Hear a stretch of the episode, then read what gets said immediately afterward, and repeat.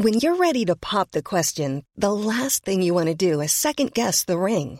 At Bluenile.com, you can design a one of a kind ring with the ease and convenience of shopping online. Choose your diamond and setting. When you find the one, you'll get it delivered right to your door. Go to Bluenile.com and use promo code LISTEN to get $50 off your purchase of $500 or more. That's code LISTEN at Bluenile.com for $50 off your purchase. Bluenile.com code LISTEN.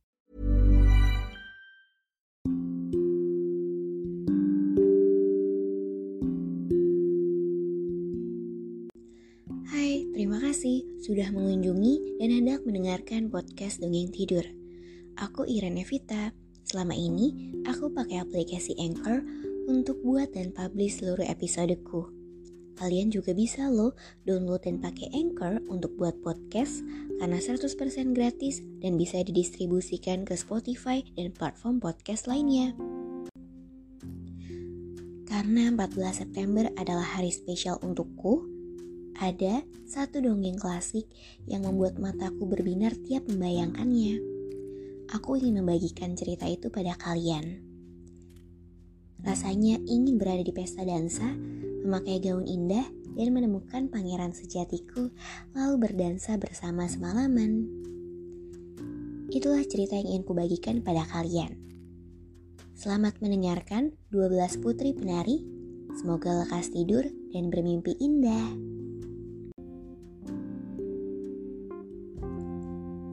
Ada seorang raja yang memiliki 12 putri yang cantik. Mereka semua tidur di 12 ranjang di dalam kamar yang sama. Setiap malam, pintu selalu tertutup dan dikunci. Namun anehnya, setiap pagi sepatu mereka semua tampak lusuh seperti telah dipakai menari sepanjang malam. Tak ada yang tahu mengapa itu terjadi atau di mana mereka semalaman. Maka raja mengumumkan ke seluruh penjuru dunia. Jika ada siapa pun yang bisa mengetahui rahasia tersebut dan mencari tahu di mana para putri menari semalaman, ia boleh menikahi salah seorang putri yang ia sukai kemudian menjadi raja selanjutnya menggantikan sang raja setelah ia meninggal. Namun, barang siapa telah mencoba untuk mencari tahu dan tidak berhasil dalam tiga hari, ia akan dihukum mati. Seorang putra dari raja kerajaan tetangga yang mendengarnya pun datang. Ia dijamu dengan baik dan sore hari dibawa ke ruangan di samping kamar 12 putri. Di dalam ruangan itu, ia duduk dan hendak memperhatikan ke mana para putri akan pergi. Untuk itu, ia tidak boleh melewatkan apa pun di pendengaran telinganya. Ia sengaja membuka pintu ruangannya. Sayangnya, ia jatuh tertidur. Esok paginya, ia menemukan sepatu-sepatu para putri telah dipakai menari karena sol sepatunya penuh lubang. Kejadian yang sama terulang di hari kedua dan ketiga. Sesuai persyaratan sayembara, jika selama tiga hari tidak dapat menyelesaikan misi tersebut, maka siapa pun itu, ia akan dihukum mati raja pun memerintahkan pengawal untuk memenggal kepala sang pangeran. Setelah pangeran itu, para pemuda lain pun datang. Tapi sayangnya, mereka memiliki nasib serupa dengan si orang pertama. Dan semuanya kehilangan nyawa mereka dengan cara yang serupa. Kemudian ada seorang prajurit yang telah terluka parah di perang sebelumnya dan sudah tidak bisa bertarung lagi. Ia sedang berkeliling dan kebetulan singgah di kerajaan ini. Selagi berjalan di hutan, pria prajurit bertemu seorang wanita tua yang bertanya ke mana pria itu hendak pergi. Pria prajurit itu menjawab, Entahlah, aku tidak tahu juga ke mana aku pergi atau apa yang akan aku lakukan. Tapi kupikir aku mungkin akan mencari tahu di mana para putri menari dan menjadi seorang raja. Wanita tua itu membalas, "Mudah saja, hanya perlu ingat untuk tidak meminum anggur yang diberi para putri di sore hari. Saat malam, pura-puralah sudah tertidur dulu." Kemudian wanita tua itu memberi sang pria prajurit jubah dan berkata, "Saat kamu memakai jubah ini, kamu akan menjadi tembus pandang. Kemudian, kamu bisa mengikuti para putri ke mana pun mereka pergi." Setelah mendengar saran wanita tua itu, pria prajurit mencoba keberuntungannya dan menuju raja. Berkata, bahwa ia ingin menjalani tugas sayembara tersebut. Ia disambut dengan baik, sama seperti orang-orang sebelumnya yang telah mencoba sayembara. Raja memerintahkan untuk memberi mantel kerajaan, dan menjelang sore, sang pria prajurit dibawa ke ruangan di samping para putri. Di situ, ia hanya berbaring, dan benar saja kata wanita tua sebelumnya para putri datang dan memberinya segelas anggur. Pria prajurit itu mengikuti saran wanita tua sebelumnya untuk tidak meminumnya. Ia diam-diam membuangnya tanpa minum setetes pun. Kemudian, ia berbaring di ranjangnya dan pura-pura mendengkur keras. Saat mendengar dengkuran pria ini, para putri tertawa dari kamar mereka. Putri tertua berkata, Orang ini juga harusnya memilih hal lebih bijak dibanding kehilangan nyawanya.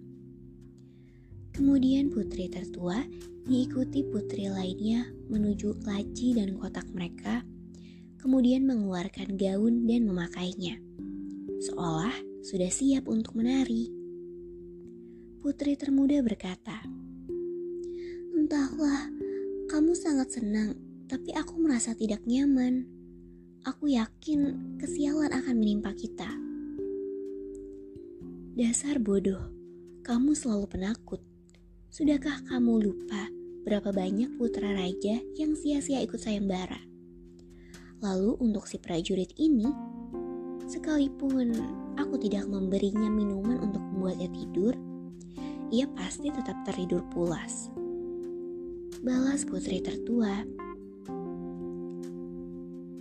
Ketika mereka siap, sebelum pergi, mereka menengok si prajurit untuk memastikan kembali. Mereka melihat sang prajurit sedang mengorok dan tak ada gerakan tangan atau kaki dari pria itu. Maka mereka menganggap mereka sudah aman. Yang tertua naik ke atas ranjang dan menepuk tangannya. Sekejap, ranjang itu ambruk ke lantai dan muncullah pintu rahasia di lantai di tengah ruangan. Pria prajurit diam-diam menyaksikan para putri turun ke bawah pintu rahasia itu yang membuka turunan lantai dan beberapa pintu jebakan. Putri tertua memimpin jalan. Pria prajurit itu takut tertinggal maka ia segera melompat turun sambil memakai jubah kasat mata yang telah diberi wanita tua sebelumnya. Di tengah berjalan menuruni tangga, pria prajurit itu tak sengaja menginjak gaun putri termuda. Putri termuda kaget dan berteriak melapor pada kakak-kakaknya. Ada sesuatu, seseorang menahan gaunku. Dasar, itu bukan apa-apa. Pasti paku di dinding. Ucap putri tertua. Kemudian, mereka sampai di paling bawah. Di sana, ada rerimbunan pohon-pohon besar. Semua daunnya dari perak, berkilau, dan berkelap-kelip sangat indah. Melihatnya, pria prajurit itu tergoda untuk mengambil beberapa. Ia mematahkan sebuah batang kecil dengan beberapa helai daun perak dan tiba-tiba muncul suara berisik dari pohon sehingga putri termuda berkata lagi, Aku yakin ada sesuatu yang salah, Kak. Kau dengar suara barusan? Itu tidak pernah terjadi sebelumnya.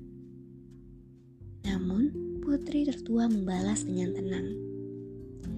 Itu pasti pangeran-pangeran kita, Dik. Mereka berteriak kegirangan mengetahui kedatangan kita. Apa yang akan terjadi selanjutnya dalam petualangan para putri? Apa yang akan dilakukan sang pria prajurit?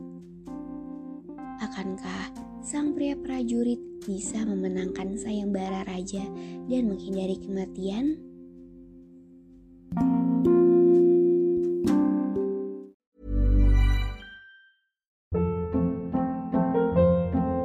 Hold up. What was that? Boring. No flavor. That was as bad as those leftovers you ate all week. Kiki Palmer here, and it's time to say hello to something fresh and guilt-free. Hello Fresh. Jazz up dinner with pecan-crusted chicken or garlic butter shrimp scampi. Now that's music to my mouth. Hello Fresh. Let's get this dinner party started. Discover all the delicious possibilities at hellofresh.com.